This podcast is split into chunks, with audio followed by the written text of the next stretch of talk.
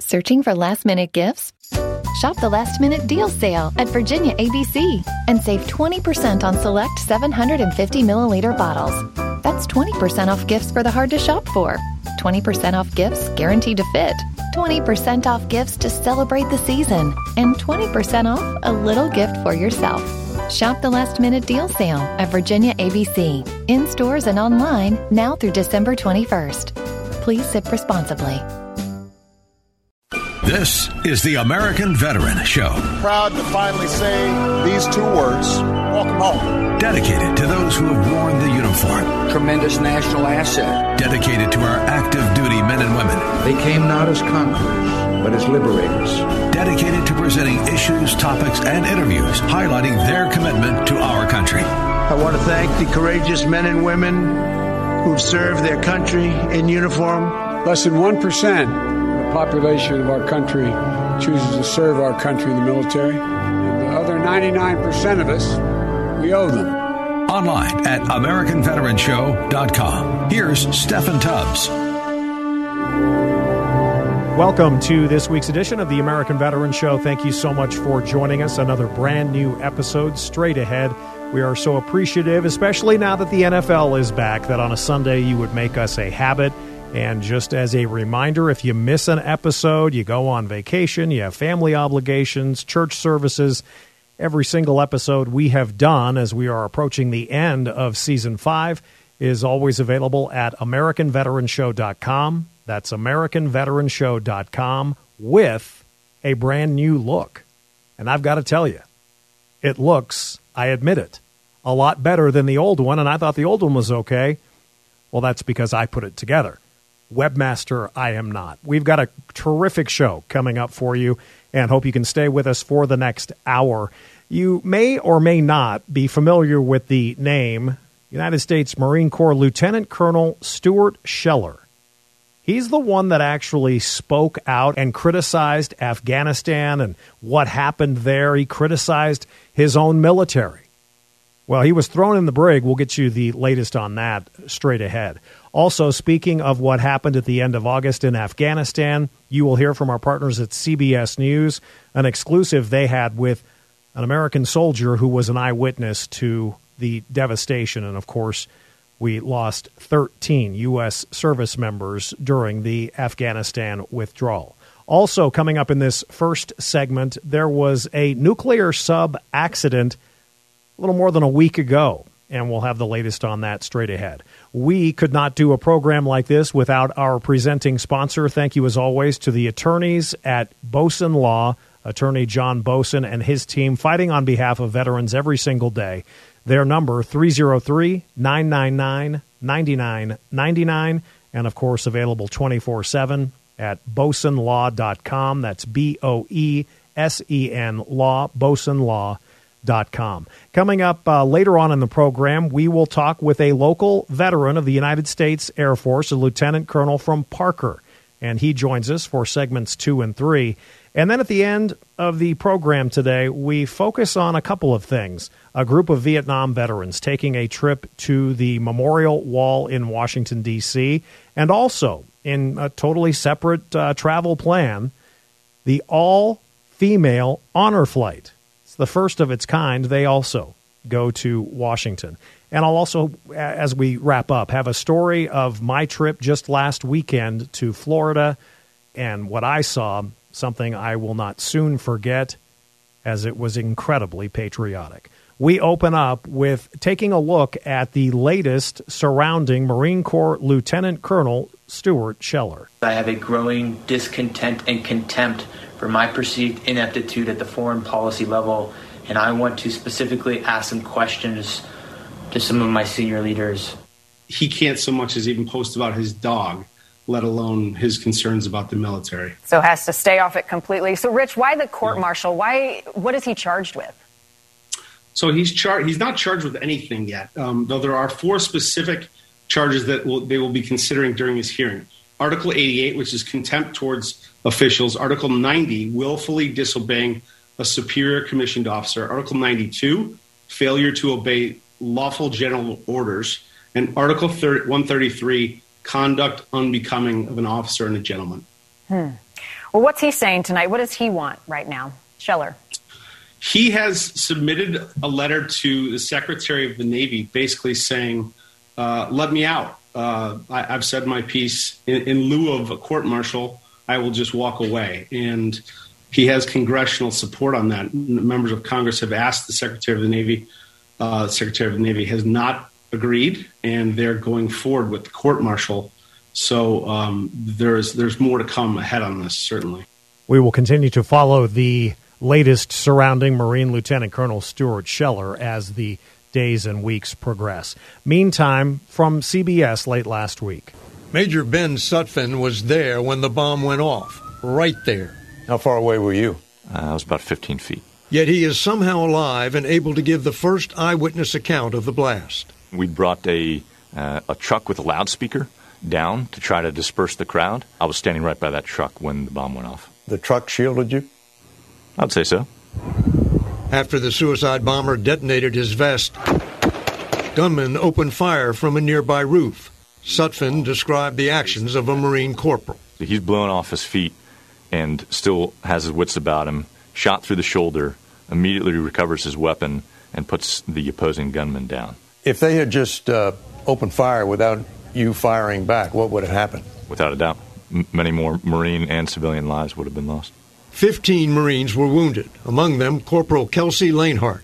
Her parents allowed us to show these pictures of her recovering at Walter Reed. Another corporal with substantial blast injuries to his lungs uh, and internal organs still has enough grit and courage at, at risk of his own life to, to drag another injured Marine out of harm's way. This is where it happened, about 300 yards from Abbey Gate, one of the main entrances to the airport. The Marines had set up a corridor between Abbey Gate and the Baron Hotel where British troops were located. On the day of the attack, Abbey Gate was the only way into the airport. The other two gates had been closed for a while. So what was happening is everyone, it looked like the city uh, converging on Abbey Gate. Despite intelligence warnings of an imminent attack by a terrorist group known as ISIS K, Abbey Gate stayed open so British troops at the hotel could return to the airport. The the day of the attack, we, we had gotten probably the most direct indications of, of a threat at the Abbey Gate uh, and an individual to look out for. So we, we made sure that that information was passed to our Marine snipers uh, and, and to the Marines on location. How difficult would it be to pick out one person who you, who you have a description of? I would say next to impossible uh, in, in crowds of thousands, tightly packed, shoulder to shoulder, chest to chest. I mean, this was a very dense crowd. Sutphin, who was the operations officer of his battalion, said the Marines took every possible precaution. Armed aerial surveillance overhead at the time. We had electronic countermeasures for improvised explosive device all along that corridor that would try to eliminate, you know, electronically uh, triggered device. That from CBS late last week, and of course our condolences to gentlemen like him, as well as all of the Gold Star families and those 13 men and women who were killed at the end of August. We remember them. And finally, last weekend, trouble in the China Sea. We're learning that one of the Navy's nuclear powered submarines hit an underwater object in the South China Sea last Saturday. 11 sailors on board were injured, and the Navy says the sub is fully operational. Ramy Inocencio is with us in Hong Kong. Ramy, good morning. Nate, good morning. That's right. Uh, U.S. military officials are saying that they waited five days before going public with this news in order to maintain operational security. Now, the sub in question is the USS Connecticut. It's classified as a Seawolf class fast attack submarine. And in a statement, the U.S. Pacific Fleet says it's in safe and stable condition, that its nuclear propulsion plant was not impacted, and no one sustained life threatening injuries. Now, this incident, though, of course, is happening at a time of high tensions between Beijing and Washington, just weeks after the U.S. and the U.K. signed a deal to supply nuclear powered subs to Australia, and really just days after China sent a record number of military aircraft near Taiwan. China today expressed grave concerns, urging the U.S. to give details about the sub's mission and questioning whether it may have caused a nuclear leak under the sea. As for the USS Connecticut, it was last reported to be making its way to the U.S. territory of Guam. U.S. military officials say that it did not hit another submarine, but it might have hit some kind of container or some kind of submerged vessel. The U.S., of course, says it will con- continue to investigate. We're just getting started here on the American Veteran Show. Coming up, we profile a United States Air Force veteran from Parker. He joins us next. This is the American Veteran Show, AmericanVeteranShow.com.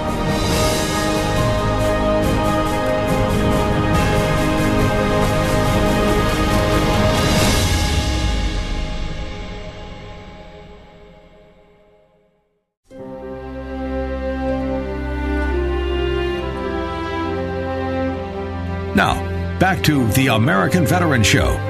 Here's Steffan Tubbs. Glad to have you with us as we continue this weekend's edition of the American Veteran Show. Pleasure to always have you along. And if you miss an episode or catch us maybe midway through one, always go to AmericanVeteranShow.com, click on past shows, and you can hear every single one of our episodes for five plus seasons. We say this quite often. We do this program for you the veteran. We do it for you, the veteran's family, active duty. We certainly do it for our Gold Star families as well. And I love when one of our regular listeners or on our regular program will call in and identify themselves as a United States veteran. That's how we get to our next guest. Mike Marks was in the Air Force, uh, first lieutenant, and he joins us, resident of Parker, Colorado. Mike, it's great to have you on, and thank you so much for your service. Welcome. Oh, thank you, sir. I, I appreciate it. It was, it was an honor to, to serve the, uh, uh, you know, our country, and, and it's great living in America right now. Amen. Even now, and I think that's even more important than ever. You know, we've got so many bad things going on, and political infighting, and our warts and all. But this is obviously still the greatest country on earth. So, give me a little bit of your personal story, and I think that will lead to some of your family history as well within the military. Oh, absolutely. Uh, you know, I, I grew up as a military brat. My dad is uh, a, a Major General of the United States Air Force, SACPAC. Uh, but, uh, you know, I was, uh, you know, born in California where the SR-71 first started. Uh, and I served, uh, you know, at Space Command down at uh, Schumacher Air Force Base, which used to be called Falcon Air Force Base. Uh, but I was basically, I launched all the uh, military DoD satellites, the DSCS 2, the DSCS 3s, the fleet sats, and at the time the fleet, the um, uh, Jeeps or the GPS, uh, which was a classified program at the time. Uh, I think the giving the Jeeps to the civilian or giving it to the world was probably the greatest thing, or one of the greatest military programs handed over to the civilian, uh, you know, population. Uh, that gave us the ability to have the Google Maps and where you are right now, and uh, so it was neat kind of seeing how that military program was unfolded uh, and given to the American people. Uh, but uh, our brother uh, was a B-52 pilot. He's currently flying for Delta. My uncle was a colonel. Uh, my nephew is currently a, a uh, instructor pilot uh, in the United States Air Force. And uh, my grandfather was a B-17 tail gunner. Wow. Uh, there were 20,000 casualties in the tail gunner position, and he got shot up, but uh, he actually survived. So uh, I have eight other nephews and nieces that are currently serving in the armed services. So we definitely are a family that fully believes in the uh, military, uh, in the military tradition. Well, salute to to you and your family. Just real quick on your grandfather. I mean, I have been able to over the years, you know, talk to some of these B seventeen pilots and navigators and tail gunners, and it is truly amazing when you think back of the technology through World War II. And I'll never forget, you know, these guys would tell me, and I know it's it's been maybe made cliche, but you could take a screwdriver and and and penetrate through the fuselage of a B seventeen. Um, were you able to talk with your grandfather ever about his service? Oh, absolutely. I mean, he passed about five years ago, but it was amazing. I mean, he was a, a, a tiny guy, uh, you know, like five foot, uh, five foot three, uh, and that's why he was selected to be a tail gunner because they right. actually they had you had to go in from the bottom, and they tr- basically trapped you in there. But uh, you basically lost all feeling from your waist down because there was no insulation. If it was minus 20 degrees, you got frostbite, you, you lost all sensation. Uh, but they had uh, some uh, German uh, Luftwaffe shoot him up from behind, and he was shot through his foot and through his leg. He didn't even feel it. Oh. You know, he, he, they, they pulled him out and so forth, and he thought he was fine, and they realized he, he'd actually gotten shot. Uh, but he, he actually uh, continued serving. He uh, said, "I, you know, that was the American way at the time. I don't care, uh, you know, bullets or not. I, I need to serve my country." But he was uh, some great war stories, uh, interesting things that happened to him while I was out there. But uh, and, and the VA did take to, take care of him in his later years. Oh, that's great, and you know it's uh, it's just it's terrific for you personally and your family that you know that legacy because as you're probably well aware, so many of our World War II heroes uh, went to their graves without saying anything. We are on the American Veteran Show with uh, Parker, Colorado resident Mike Marks, uh, First Lieutenant, United States Air Force. Real quick, I want to just get your opinion. You know, you were in what Space Command uh, 87 to 91. Compare 87 to 91 in the Space Command with now what we are seeing with the new Space Force. Um, it's promising. I mean, they have a lot more resources. You know, we had to report up to uh, SAC at the time, uh, but now this is basically a whole new branch. Uh, mm-hmm. And so there's, it, they have funding, they have what they need to, ha- you know, have happen. Uh, they have some some great you know programs that are happening out there with the the early detection, uh, some laser based stuff they're working on. So I, I think it's a it's a something that's been needed for many years, and um, the space force is something that will continue to evolve as technologies come online, and and of course space will be uh, fought over yeah. uh, from the standpoint of uh, China, the U.S uh, Russia, India, and so forth. That that that space is will be at a premium and continues to be at a premium. One of the we re- have to you know defend our satellites. One of the reasons why uh, I think you had reached out was you know some of the current events going on, and I I understand, and and you had said that you have traveled the world and you've seen the way other countries operate and there are other countries certainly like China and Taiwan and Vietnam that uh, make things for for just pennies. I mean, maybe even fractions of pennies on the dollar to what they would be made here. But kind of talk about that and how that relates maybe back to veterans here in our country, maybe um, not having maybe the jobs that should maybe be here in our country. Oh, absolutely. Yeah, my, my first job out of the Air Force was Compaq Computer Corporation. Uh, it was a Fortune 2 company. Uh, we had about 100,000 uh, people all in from the contractors and employees and the service side of it. I mean, this was truly this is Apple before Apple, mm-hmm. And it was a great place to for anybody to come and work. If you're a vet or not a vet, and it, it was it's it's kind of what made the American dream. You bought you took an 18 year old kid, you put in front of a, a machine making making circuit boards, making computers, making power supplies, and ultimately sell them to the end, end, end user. I mean, it was a, a, a fabulous place to work and then basically America, through our, uh, between Nixon, uh, Bush, and Clinton, uh, who signed all these free trade agreements, allowed uh, tariffs to expire and to go away. And, and that allowed the corporations to start going overseas instead of paying $20 an hour, to start paying pennies on the dollar. And one of the first people that did that was an 18 year old high school kid by the name of Michael Dell. Mm. And he started importing parts into his um, in, into his apartment, apartment, his dorm room at the University of Texas. And he started assembling these computers and selling them for five hundred dollars. He just had to attach a power supply, a circuit board, and put a you know and put the keyboard on it, mm-hmm. and he was selling them for four hundred dollars less than a Compaq. And these were knockoffs. I mean, China does not care about patents or anything, and these knockoffs. And Rod Canion, the president of uh, Compaq at the time, says I'm not worried about this, you know, Michael Dell kid. You know, I don't care about China. I'm not going to go to China.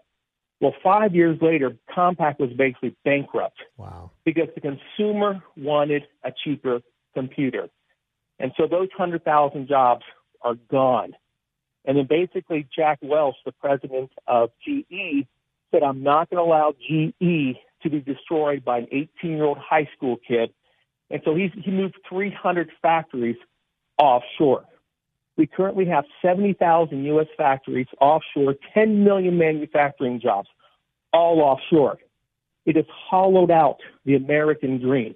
And now our young kids who used to go to these factories and make good wages, stock options, pensions, now they're relegated to Targets, Walmarts, Amazons, and we, we've lost that. And Yeah. now we're sitting here waiting for chips from China. Yeah. We're waiting for parts. There's there's what 46 uh, um, um, transport ships waiting to offload in, in, in San Francisco Bay. Mike, I got a break, uh, but we'll have you on for one more segment because I think this is a fascinating topic and it goes to modern day problems. It talks about jobs that could go to veterans or anybody else in this country, and they're not. We'll continue our conversation with Mike Marks. First Lieutenant, United States Air Force, was in Space Command 87 to 91, currently lives in Parker. We'll have more with him straight ahead. This is the American Veteran Show, AmericanVeteranShow.com.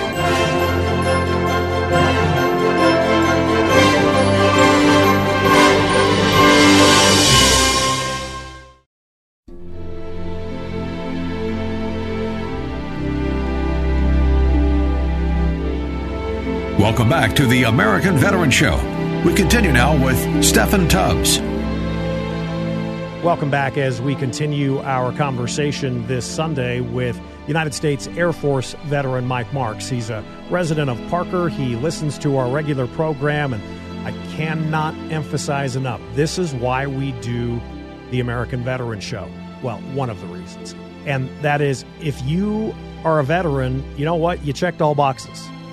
You have a story. Your story may not be as amazing as, say, as we were talking about with with Mike uh, in our first segment with him. Maybe you weren't a B seventeen tail gunner, but if you wore the uniform, that's why we do this program. And one of the reasons why I, I'm glad that we have Mike on is there has been so much talk over the last couple of weeks, especially. In addition to all of the debacle in Afghanistan, you've got these sorties that the Chinese military they've been flying at record numbers into Taiwanese airspace. My premise on the regular show has been we saw what this administration did with Afghanistan at the end of August. Well, it's a legitimate question. How would our government, how would the military respond to China? But we were just talking before we broke uh, for our break and talking about the jobs. And, and Mike, welcome back. I appreciate it. And again, thank you for your service. I find this a fascinating topic because a lot of people probably that you have talked with over the years in your career and post military, you know, they kind of just wonder, well, how come all of this is happening? And you've stated very clearly, you know, there's there's a history precedent to this. So pick that up. Yeah, the, the point I was trying to make is the offshoring of the jobs. It's not that these evil CD, CEOs want to go to China. It's that, you know, when you have these noble, I, I, I mentioned Rob Canion earlier, he said he would not go to China. And he was destroyed by this 18 year old kid who did go to China. And the lesson all CEOs learn in America is if you do not go to China, somebody else will. Right.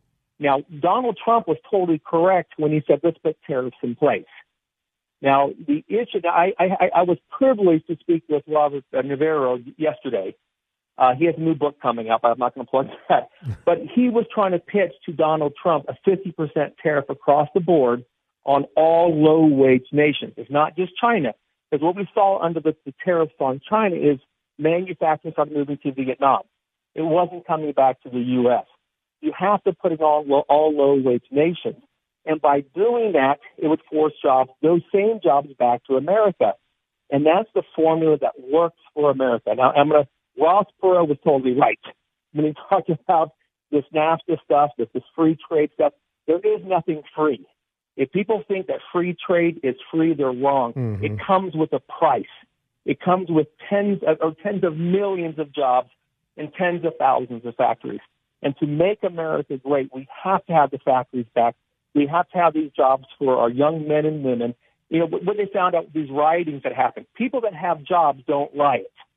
So we got to have good jobs for Americans, making our computers, making our TVs, our bikes, and we're going to have a great, great country again if we can accomplish that. Yeah, I sure hope you're right. Mike Marks, uh, United States Air Force veteran, lives in Parker, one of our listeners to our regular program, and glad to have him on uh, this weekend's edition of the American Veteran Show. You mentioned uh, in our first segment so many members of your family from you know those retired and and your your grandfather a World War II greatest generation hero as a B-17 tail gunner your dad is a retired major general you've got to pay more attention right now don't you to you know we've been talking on the regular show as mentioned about China and you know what happens what's your take on what the military involvement may be could be should be especially after the debacle in Afghanistan well, it, here's what it boils down to. China does not want to invade us. Russia does not want to invade us. They never had. China's number one uh, way to make money is, you know, $640 billion a year from selling us TVs and cars and, and, and widgets. Right.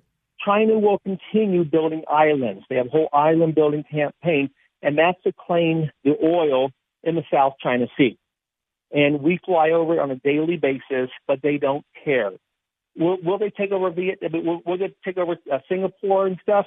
They might do it, but America will probably do nothing. I mean, we do not want to get in a war with China. I mean, China just came with hypersonic missiles. These are these are Mach mm-hmm. 12 missiles that are designed solely to destroy carriers. Uh, they have the F-22 their stealth aircraft, which is the J the J-20. I mean, they're stealing our technology. Now, realize our chips that go into our planes are made in China. They take our chips designed by our engineers and putting it into their military. The U.S. military industrial complex is building up their military. And there's not a whole lot we can do. We're, but we're going to have to focus on America.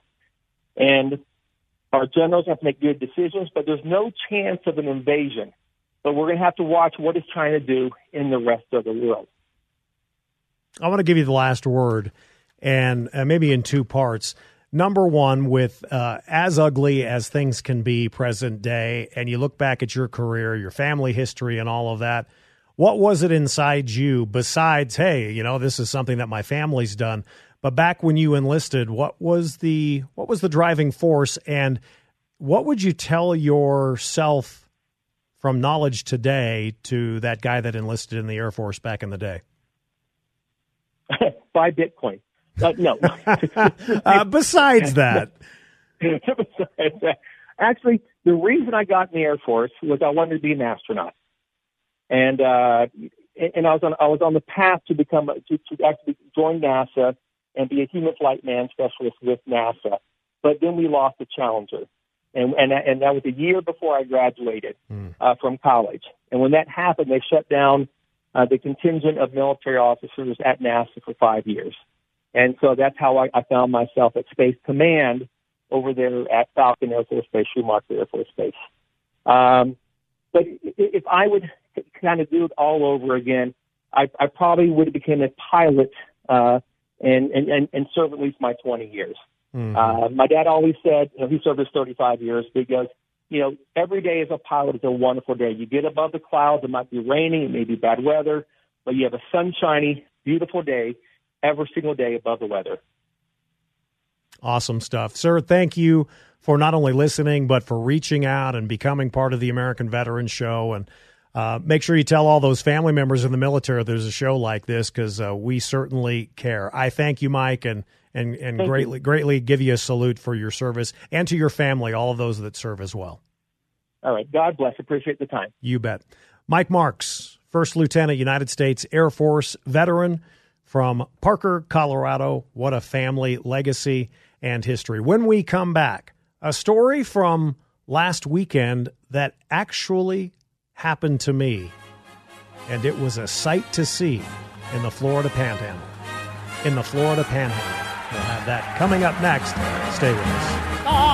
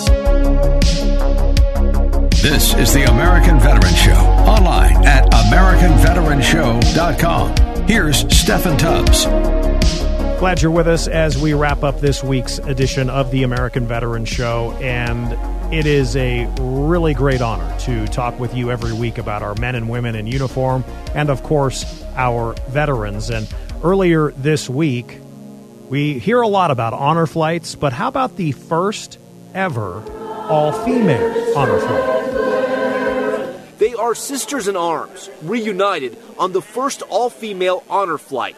Their destination, the nation's capital, for a day long visit to the city's monuments built to honor their service and courage. All of this part of Operation Her Story, an initiative dedicated to highlighting contributions of women in the military. We're finally being recognized as part of the service. 99 year old Betty Hortzman fought in World War II. She spent 18 months in the South Pacific as a physical therapist. I just knew I, had, I could contribute something with my profession. In Washington, many of the veterans who fought in World War II, Korea, and Vietnam meeting for the first time, paying tribute to the nearly 2 million women who are veterans in the United States. They were greeted with cheers and a live band and spent the day visiting those monuments, including the Women Veterans Memorial and the Tomb of the Unknown Soldier. Well, it'll open up people's minds to let them know that yes, we had some critical roles that we played, and even before me, uh, there were critical roles that women played in the armed forces. And uh, I just hope people will now say, hey, you were in instead of, oh, was your husband in? a day to honor America's heroines and a historic flight to remember their legacy. Salute to those women and to all women who served this great country and maybe didn't get quite the recognition. And of course, as we say all the time on this program, a salute to those women who kept the home fires burning, especially in World War II.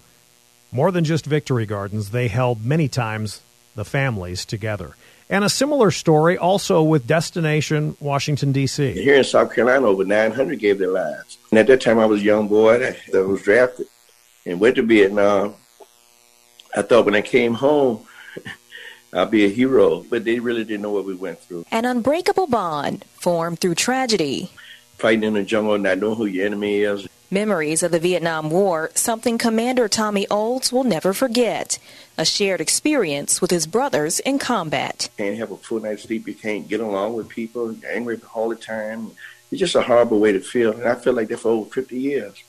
But then when I became a part of the South Carolina Combat Veterans Group, my healing started. Healing through laughter, healing through tears never forgetting those who didn't make it home. On Friday, they'll travel to Washington, D.C. to lay a wreath at the National Mall in honor of those who died. It's something they've done for 20 years by bus. This time, they'll be in the sky. So many guys are going on this trip hadn't flew on a plane since they came home from Vietnam. Remind you of some things, but it's worth it for those that gave their lives. And we're going to hold each other's hand and we're going to cry together. We're going to laugh together, but we're going to be together. It's the same as in combat an unbreakable bond. We're going to be flying so happy in the sky, we're going to be close to heaven. We're thinking we're bringing us back home to, to the United States of America. Kaylin Hagwood, News 19, WLTX. That from South Carolina Television, and what a what a pleasure to hear that man. And we say to all of our Vietnam veterans, welcome home. One of the things that uh, is often overlooked, and in good and bad situations, talking about communications or comms in the military. And overseas, the UK certainly focuses on its military and communications. So we describe ourselves as the vital link for the British Army because without communications, nobody will know what the plan is, what their part is in it, and how the situation may have changed. So it's absolutely vital that everyone is informed as to what's required. So there's a wide variety of different systems and platforms that are used within the Army, but the system we've been using here, the tactical radio system, Bowman, is the most common basic level system that we have within the Army. We employ people from a whole range of different occupations. Some are telecoms professionals, some are abattoir workers, some are engineers, the complete spectrum. What everyone gets out of this is they've actually got something totally different from what they do as their day job. So they get to learn a new skill, they get to meet uh, new people, get to travel and take part in all sorts of activities which they wouldn't get in their normal day job. So yeah, people really take to it very well. If the army cannot communicate and uh, command cannot be exercised, it would cease to operate as we as an army as we know it. In this regiment, our principal role is to provide comm support for the Allied Rapid Reaction Corps. It's a pretty high profile job, and yeah, our guys are up for it. Although comms is a vital part of what the army does, it's only one small part of a bigger picture. So it's a vital role, but we have to remember we're just one part of a bigger team. But without it, we could not exercise effective command and control. Zero, inform this call sign when Group 1 departs. Over. Call 5-2, Roger, out. Bottom line, it's great fun. You learn new skills which you can apply in the rest of your life. You meet a great bunch of people and you get to try out all sorts of activities you might not see or do elsewhere. We are the vital link and we're striving to be leaders in a digital age. That from the British Army, our allies in the UK, and their important communications operations. And finally, as we wrap up, I just want to close with an anecdote, a story of what I experienced a little more than a week ago. Last weekend, had a chance to get a little R&R for a few days and went down for the first time to Panama City, Florida. It is an area where many snowbirds come, whether they're civilians or veterans. Uh, it is near Pensacola. And what I saw, I want to share with you in the final moments of the program. So, sitting on the beach under an umbrella, no little umbrella drinks, but saw a gentleman, had to be in his, I would say, early 70s. And he was probably at least seven, eight hundred yards away. And I saw that he was carrying a bundle of something. And for a man in his 70s, he was extremely fit. You could see the, the sun glistening off of his uh, sweaty skin. And he kept getting closer and closer. He wasn't certainly running a marathon, but he had a steady jog. And as the Gulf of Mexico small waves were, were coming up on shore, the breeze was blowing, and he kept getting closer and closer to where I was sitting. And I realized the bundle in his arms as he jogged were American flags. And he kept running and he got to almost in front of me. And he stopped where a little girl was digging in the sand. And she had had the mound. I would imagine in her mind, maybe it was a castle. And she had a hole where the sand had been. And her head was turned to the right.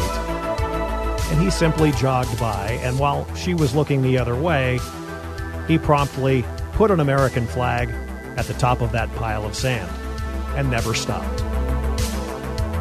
He kept running, maybe another 50 to 75 yards, and a family of maybe five or six people were doing basically the same thing. They were at the surf's edge and they were digging and playing. And he ran, slowly stopped, and planted another flag, never stopped, and he kept going.